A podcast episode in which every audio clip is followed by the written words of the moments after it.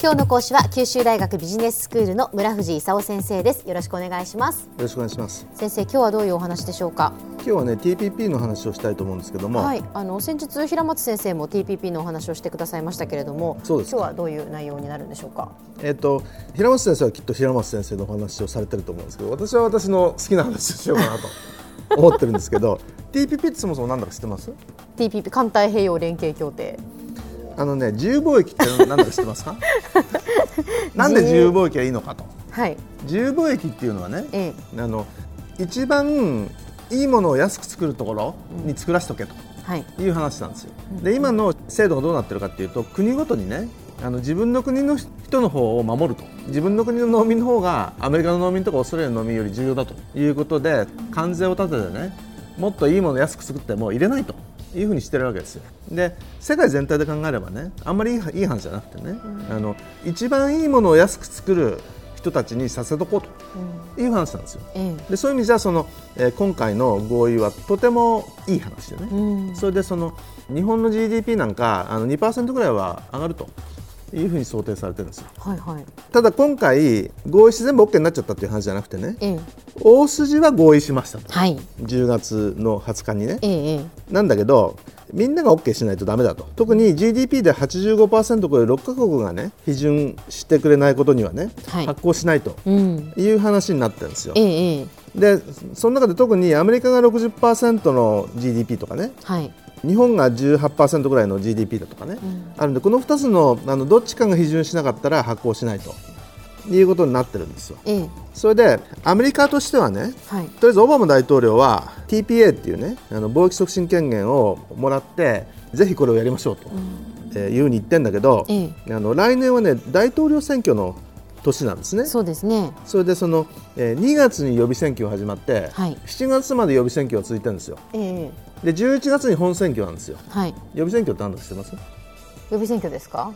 えっ、とだからその民主党と共和党とそれぞれのまず候補を選ぶっていうことですよね。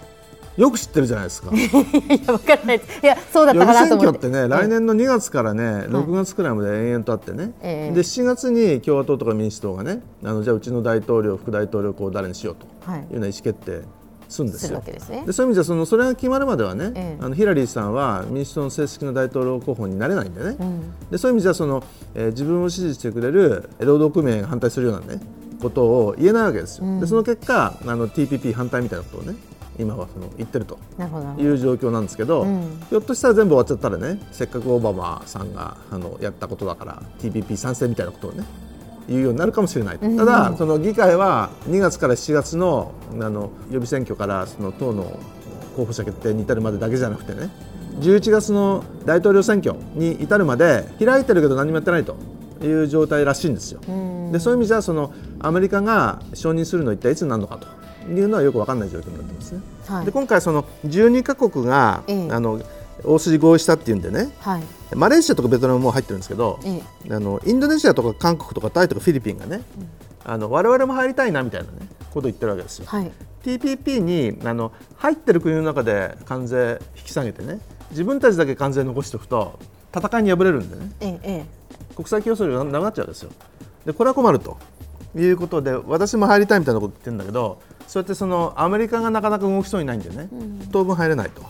でもう一つはねあの RCEP っていうね、はい。東アジア地域包括経済連携ってのがあるんですよ。でこの RCEP っていう経済連携にはね中国とかインドが入ってるんです。ええ。えで中国とかインド的に言うとねあのなんか TPP 嫌だなと。であの RCEP 早く作んなきゃと。で日本は RCEP にも入ってるんですよ。ほうほうほうほう。でそういう意味じゃその日本はその TPP と RCEP 両方をね、あの実現してこれを統合するというような役割がね本当は期待されてる。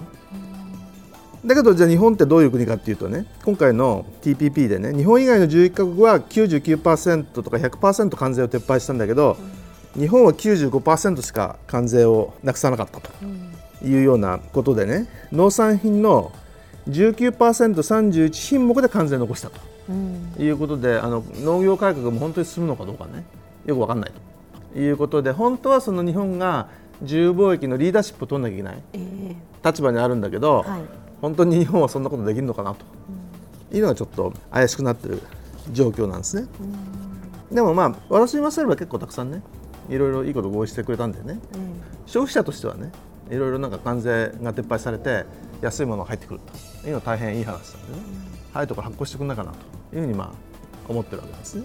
だけどその関税がなくなる農産品を作ってる人たちにとってみればね、それはやっぱりなんか関税なしに入ってきたらうちのものの国際競争力どうなのと。でもともと国際競争力があればね困らないわけですけど、関税で守られてたんでね、え国際競争力があるかどうかって聞かれなくて済んでたわけですよ。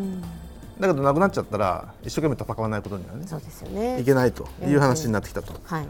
それで農水省が何しようかって言ってるかっていうと、え過去5年の平均収入のね5%ぐらいの保険料を支払って収入が平均収入の9割を下回った場合にね、下回った金額の90%を補填するっていう保険を入れようと、まあ、これきっと原資は税金だろうと思うわけですけど、まあそういうことをやろうとしてると、それから米とかあの小麦の関税撤廃されないでね結局枠でごまかすという話になったわけですけど、まあ、国際競争力なんとか高めないわけにいかないだろうということで農地をまとめようかと耕作放棄地の固定資産税を1.8倍にしようとかね。あの農地バンクって言われる農地中間管理機構にもうちょっと農地を進めてもらおうと。それからその農家や中小企業にえ農産物を輸出してもらおうとかね、まあ、いろんなことを政府としてはやってると。いう状況ですね。では先生今日のまとめをお願いします。えー、と TPP 交渉がついに大筋あの合意したと、い、うことなんですけど発行するためにはアメリカの批准が必要だしねそれから世界の貿易のあの自由化のためには中国とかインドを含む RCEP の交渉が重要になるという状況で今後あの日本政府はえー産業の国際力強化とかねそれから世界のあの自由貿易の推進にちょっとリーダーシップを果たすとかねいろいろやんなきゃいけないんだけど大丈夫かなという状況ですね。今日の講師は九州大学ビジネススクールの村藤勲先生でしたどうもありがとうございましたありがとうございました。さてビビックモーニングビジネススクールはブログからポッドキャストでもお聞きいただけます。ビビックモーニングビジネススクールで検索してください。お相手は小浜もとこでした。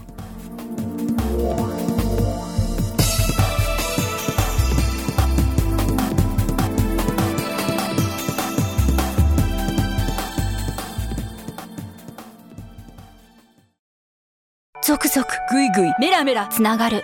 ゾワゾワハラハラメキメキつながる。ズキズキ。モワモワ。ほかほか。つながる。キリキリ。ザワザワキュンキュン。ガンガン。ワクワク。うずうず。ドキドキ。ルンルン。バクバク。九州人のいろんな気持ちつなげます。九州から輝こう。キラキラつながる。 QTnet